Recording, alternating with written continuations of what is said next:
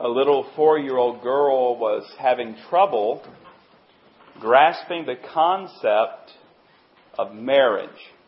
Now, she was your typical four year old, cute, inquisitive, bright as a new shiny penny. But she was having trouble with this thing. So her father decided he knew what he would do. He knew it would help. So he went and got the family wedding photo album. And he brought that album out. He said, surely seeing the pictures of a wedding, seeing mom and dad getting married would help. So he took that uh, picture album took his little girl and sat down and began going through the pictures and pointing out all the things that went on. There's the bride arriving at the church, and here's the entrance, and here's the ceremony, and uh, here's the reception, and pictures from the reception, and the little girl took it all in. And when he was done, he said to her, he said, Now do you understand? She says, I think so. Is that when mommy came to work for us?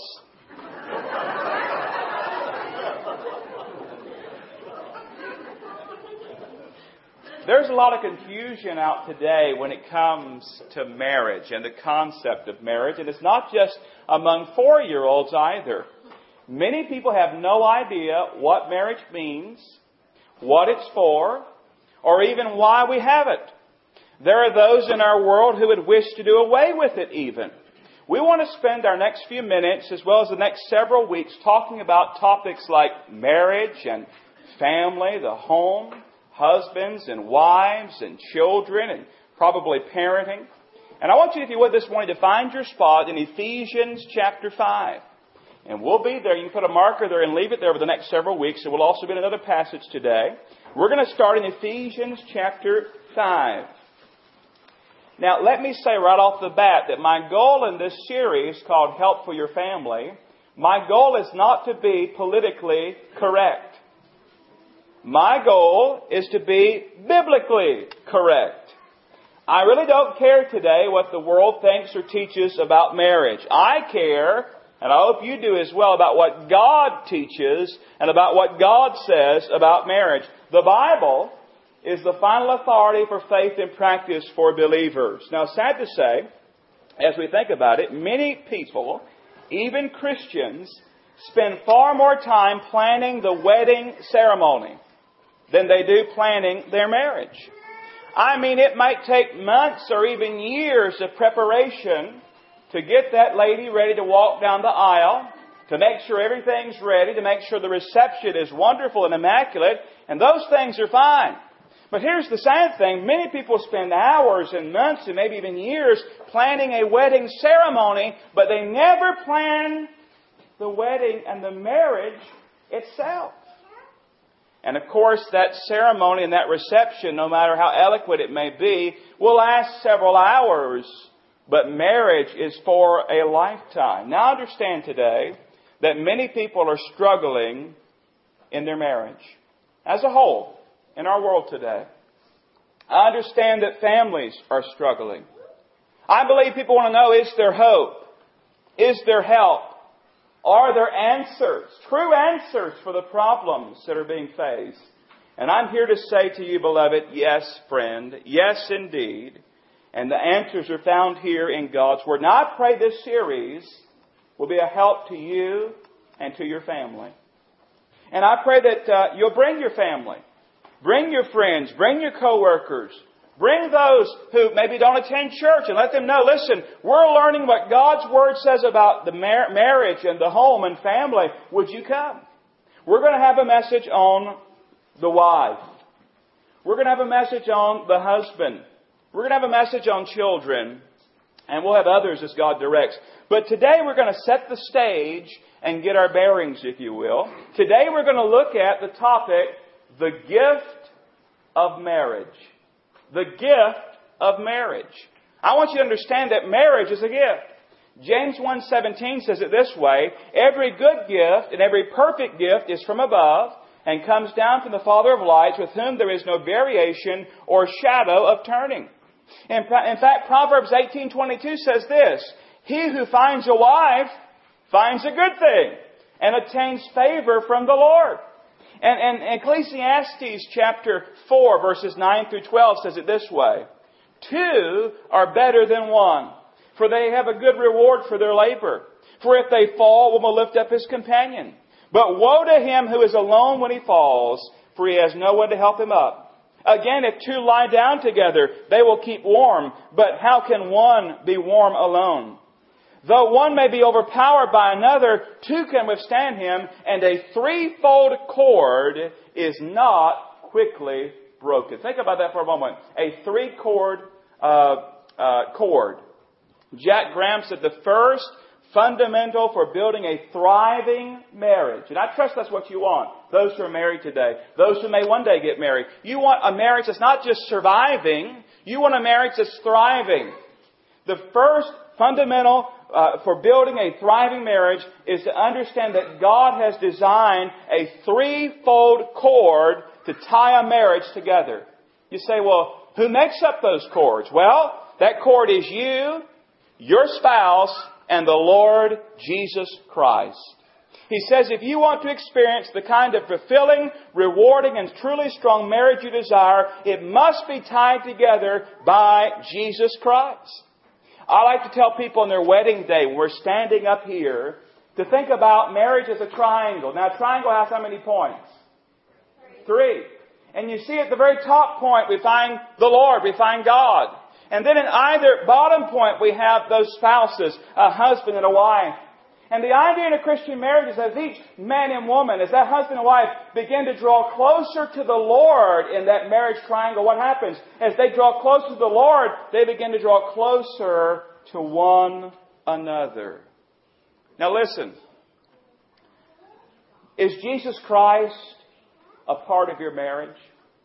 Are you saved? Do you have a personal relationship with the Lord Jesus Christ? Listen, you'll never be the type of spouse you could be or you should be apart from Christ. If you're here today, you've never experienced new birth, new life in Christ, I want to invite you to come. Repent of your sin and take Christ by grace through faith.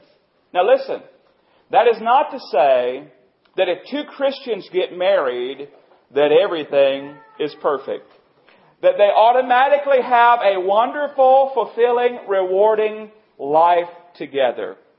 We're not that naive, are we? Two believers joined together does not automatically mean they have a wonderful marriage. Listen, mark it down big and bold. A good marriage takes work. W-O-R-K. A good marriage takes work. You say, well, I, I don't want to work. Then you're not going to have a good marriage. Because a good marriage takes work. I like what else Jack Graham said. He said most marriages fall apart. They do so because of a lack of obedience to God and a lack of commitment to one another. It all boils down to one word, and that word is neglect. Neglect. He says, I believe the primary culprit in the demise and destruction of marriages today is neglect. Your marriage is like a beautiful garden that must be tended. It must be cultivated. It must be worked on. A good marriage doesn't just happen. And I got to reading that and I thought, I like that picture of marriage being a garden. As I thought about that more, I couldn't help but think about a passage in Proverbs. Proverbs 24, listen to verses 30 to 34 in Proverbs 24. I went by the field of the lazy man and by the vineyard of the man devoid of understanding. And there it was, all overgrown with thorns. Its surface was covered with nettles. Its stone wall was broken down. When I saw it, I considered it well. I looked on it and received instruction. A little sleep, a little slumber, a little folding of the hands to rest. So shall your poverty come like a prowler and your need like an armed man. Now think about your marriage garden. If you're married today, What's that garden look like? Is this a picture of it here in Proverbs? It's all overgrown with thorns. The wall is broken down. It's covered with nettles. Nettles are little prickly, stinging plants. Maybe that's a description of your marriage. It's like a stinging, prickly plant. It just, you know, irritates. Is that a picture of your marriage today? Have you become lazy and neglectful when it comes to your marriage? Listen, nobody comes to me and says, listen, preacher, we want to get married. And then we come to that day where they walk down the aisle and I stand before them. Nobody stands there thinking these thoughts. Boy, I, when this is over, I can get lazy and neglect my spouse. I finally got him. I finally got her. I'm going to fill my time, my life with hobbies and my career. I'm going to get preoccupied with everything else in life and eventually watch my marriage die. And then snap back to it and say, I do. I do. No. Listen, before they stand in front of me, they can't wait to spend time together. They are inseparable. They love doing anything together. Even if it's just sitting and staring into one another's eyes with amazement and wonder. But then what happens? I do, I do. They walk out the back and what happens? Neglect is what happens. Neglect. Usually gradual usually slowly over time, but neglect happened. A couple was celebrating their 60th wedding anniversary and several hundred friends and relatives had gathered for the occasion. And as they were cutting the cake with cameras snapping away, Henry decided he was going to give a speech. Ethel, he said, after 60 years of marriage, I found you to be tried and true. Eh? Ethel said, hard of hearing. He repeated a little louder. After 60 years of marriage, I found you to be tried and true. And she harumphed and said, well, after 60 years of marriage, I'm tired of you too. She's hard of hearing, you see.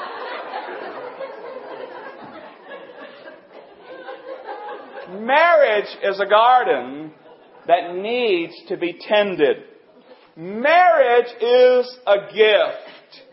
Let's explore it some more. Let's read this passage together, and we're going to look at this over the next several weeks. Ephesians chapter 5, beginning at verse 22. Wives, submit to your own husbands as to the Lord. For the husband is the head of the wife, as also Christ is the head of the church, and he is the Savior of the body.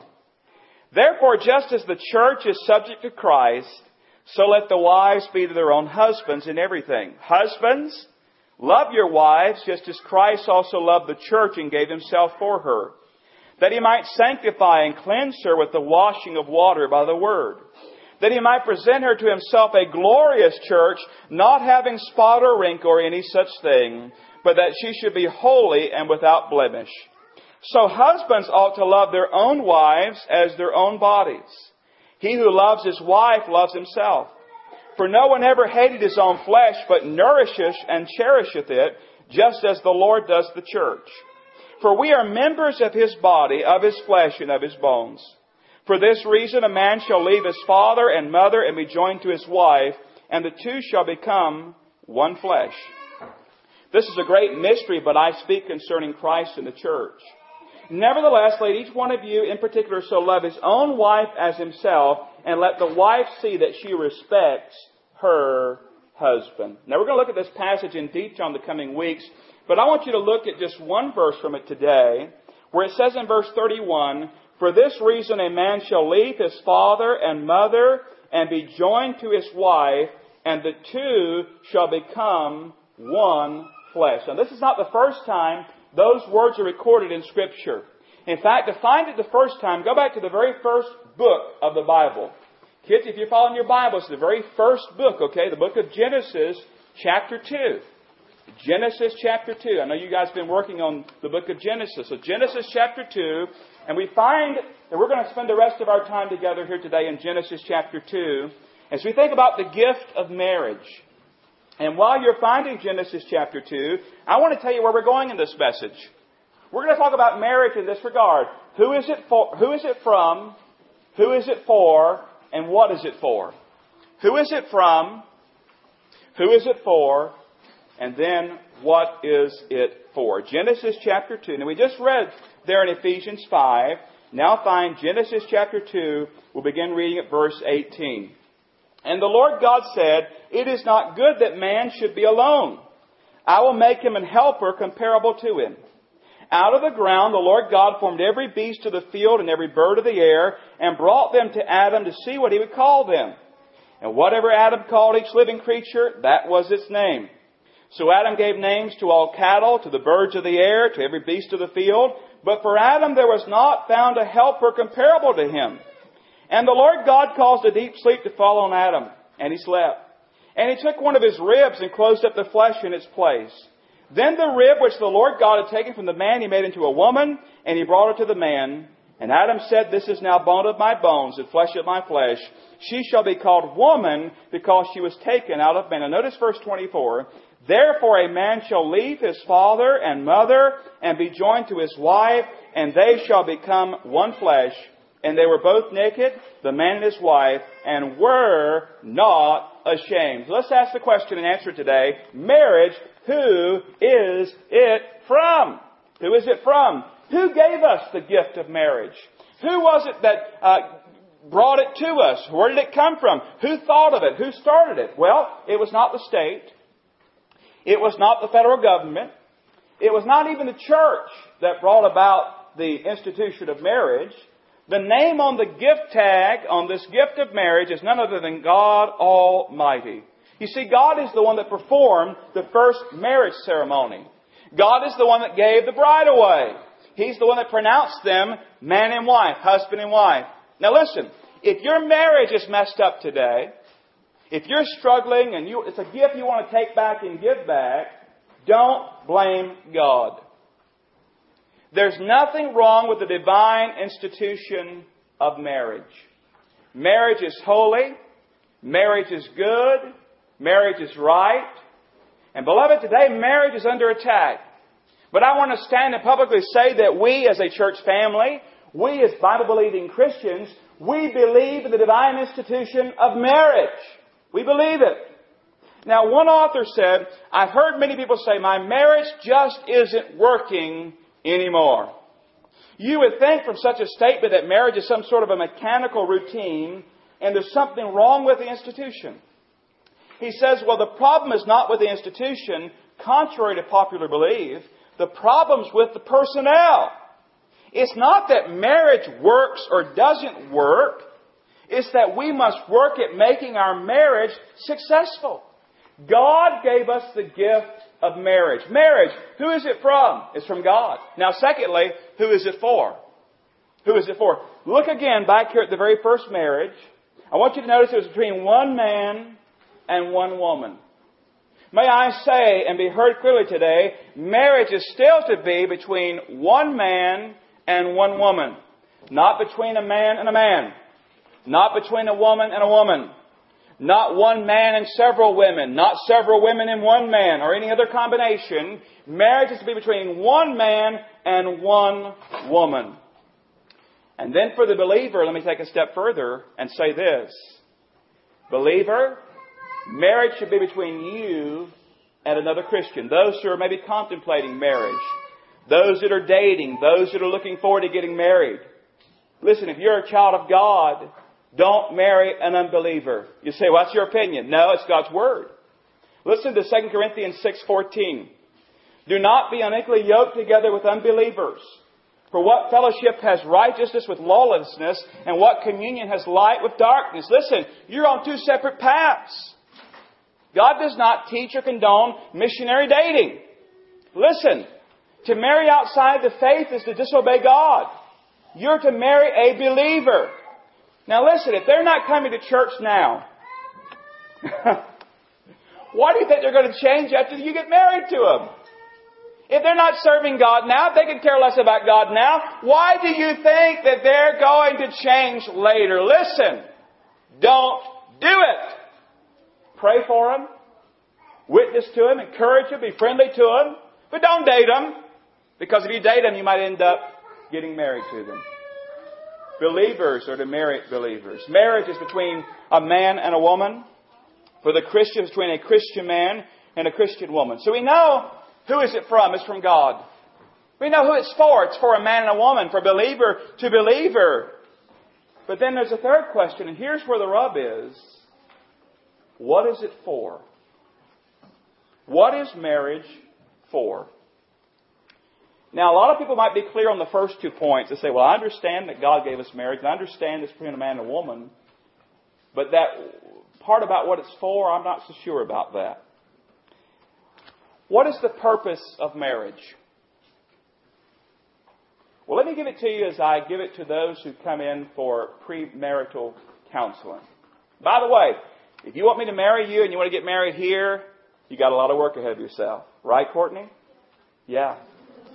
Joshua and Holly here, I'd ask them the same thing. And we do that because we love you. And we do that because we want to prepare you. And I give it to them from our Preparing for Marriage book, three things that marriage does. Number one is for mutually completing one another.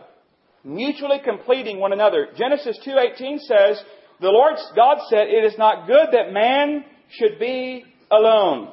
Men, you should say amen right there. I'll read it again.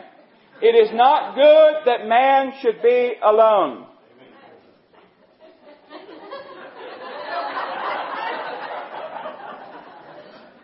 It's going to be a long series, I can tell right now.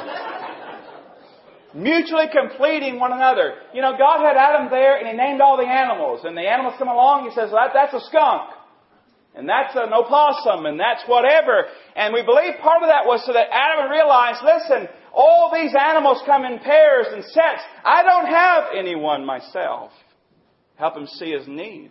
Mutually completing one another. Secondly, to multiply a godly legacy to multiply a godly legacy.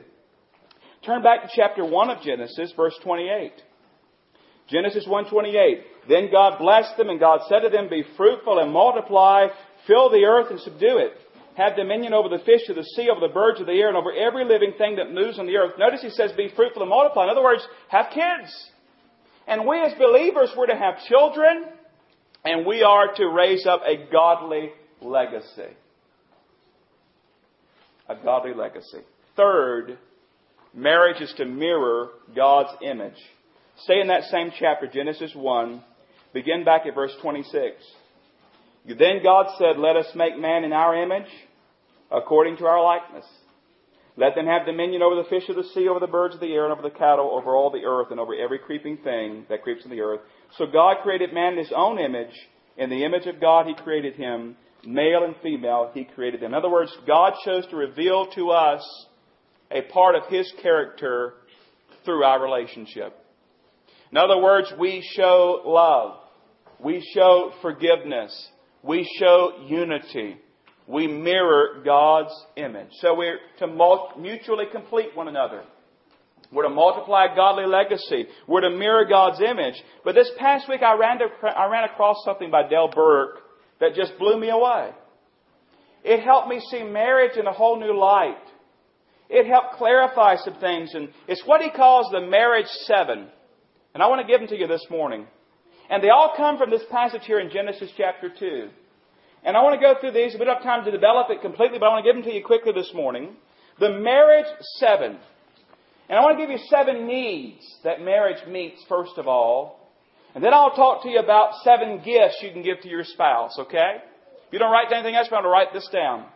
Seven needs, the marriage seven. Number one, we need companionship. We need companionship. Genesis 2.18 says what? The Lord God said, it is not good that man should be alone. We need companionship.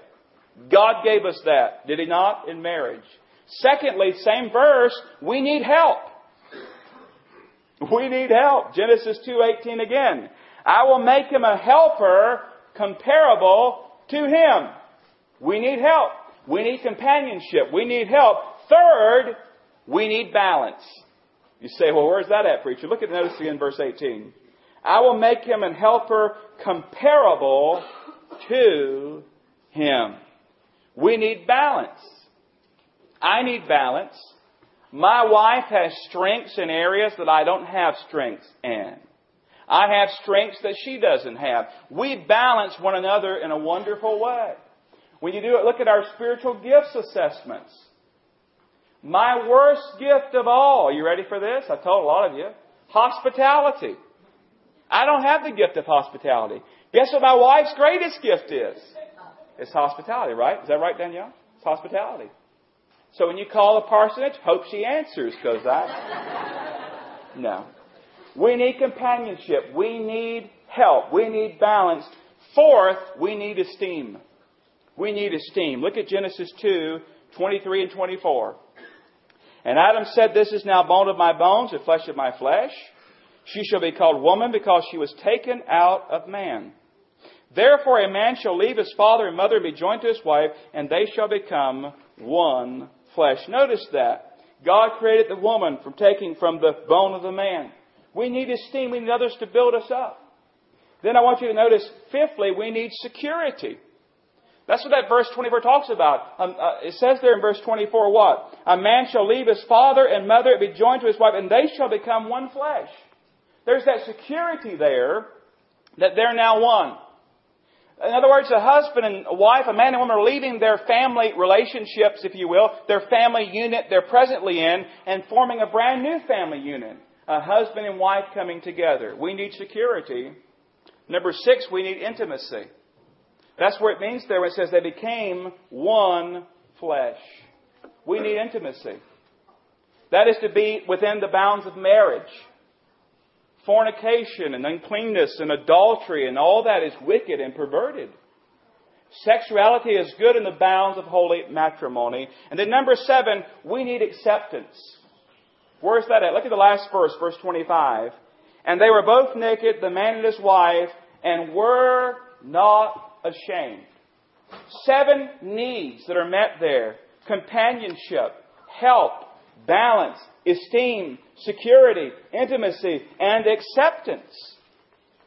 Now, he mentioned in this, and I thought it was wonderful, that there's a gift that we can give to our spouse that goes along with each need. And I want to give you those seven gifts real quickly today. And as you write these down, I want you to really work at these gifts. Take it as a challenge this week. As we begin to talk about marriage and preach about marriage and think about marriage and family and the home and relationships. And listen, those who are single today, maybe you're never going to get married again. Maybe you're a widow or whatever. Pray for families. Pray for marriages. For those that are young and are not yet married, listen, open your ears and hearts. Hear what God's Word is saying to you and wait for God's choice in your life. God will bring you the best person you need to marry. Wait for Him. Pray, be faithful, and wait for that Christian to come along. For the gift of companionship, what's the gift we can give? We give the gift of time. The gift of time. If we're going to be companions, we've got to spend time together. Listen, some guys get so overwhelmed working and trying to buy lots of stuff for their families, and they show their love through the stuff and maybe a big house and nice cars and nice things and nice toys, but they spend all their time working to provide those. Listen, guys, they want your time. They want your time. More than big house and stuff. Time. Before you were married, how much time did you spend together? Man, you couldn't wait to get together. You'd go clean toilets together as long as you were together. It was exciting. Right?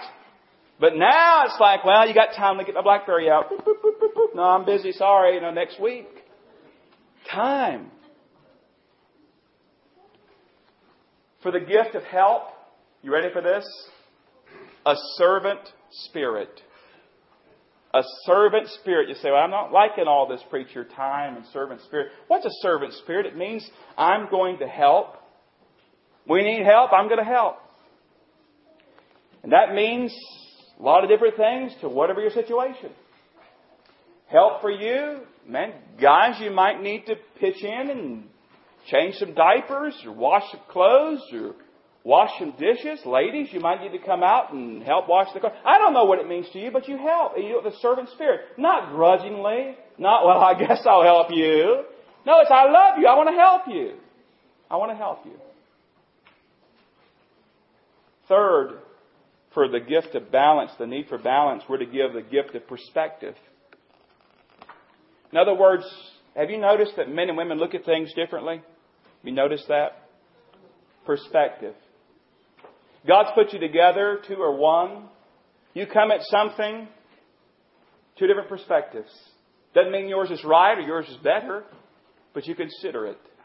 Perspective. Number four, for esteem, Give the gift of praise. Give the gift of praise.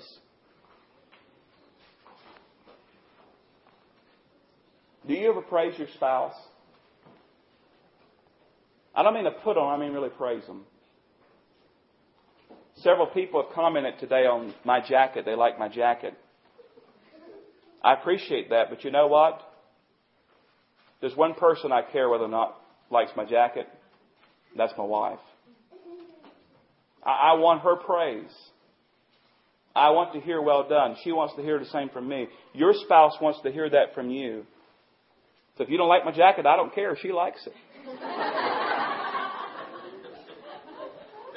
praise.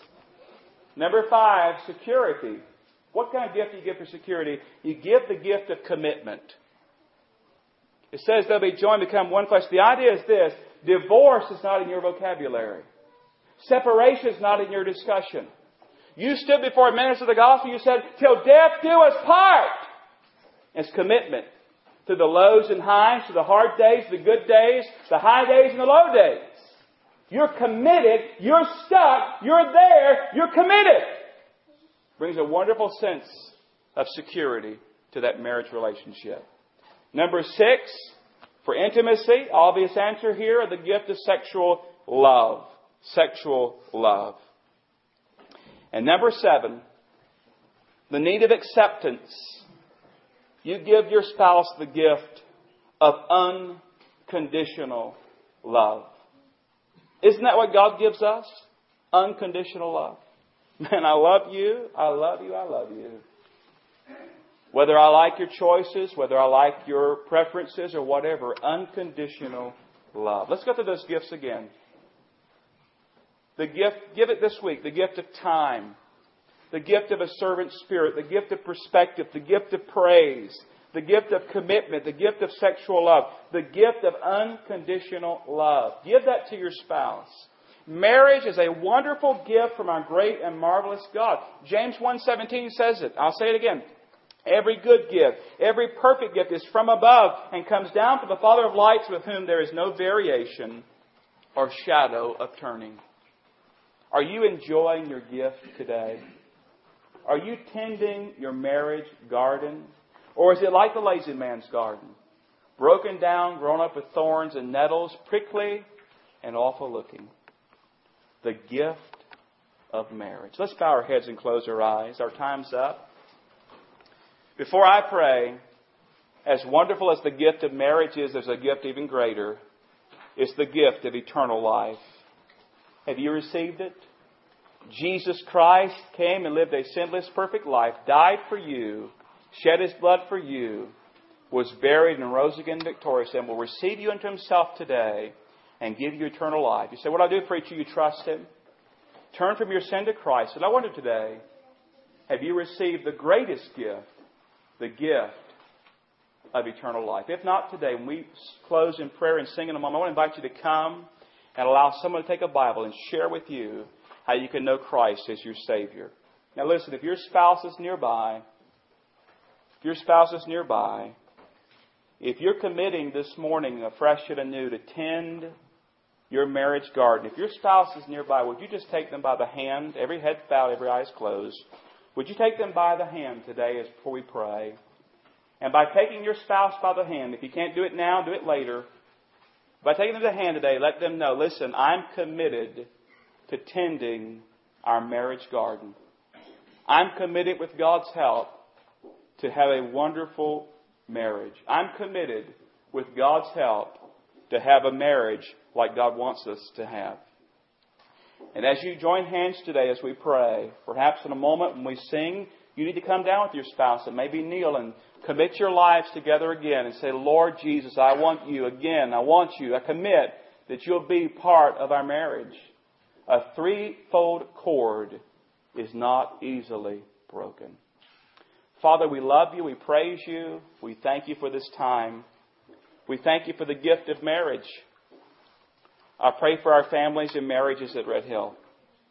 Help us to minister. Help us to meet needs. Help us to encourage. I pray today if there's someone here who's never experienced the greatest gift, the gift of eternal life, I pray they'll come in this closing invitation. Bless this message. Bless this series. Bless these words through our hearts, I pray. Work now in the Savior's name. Amen.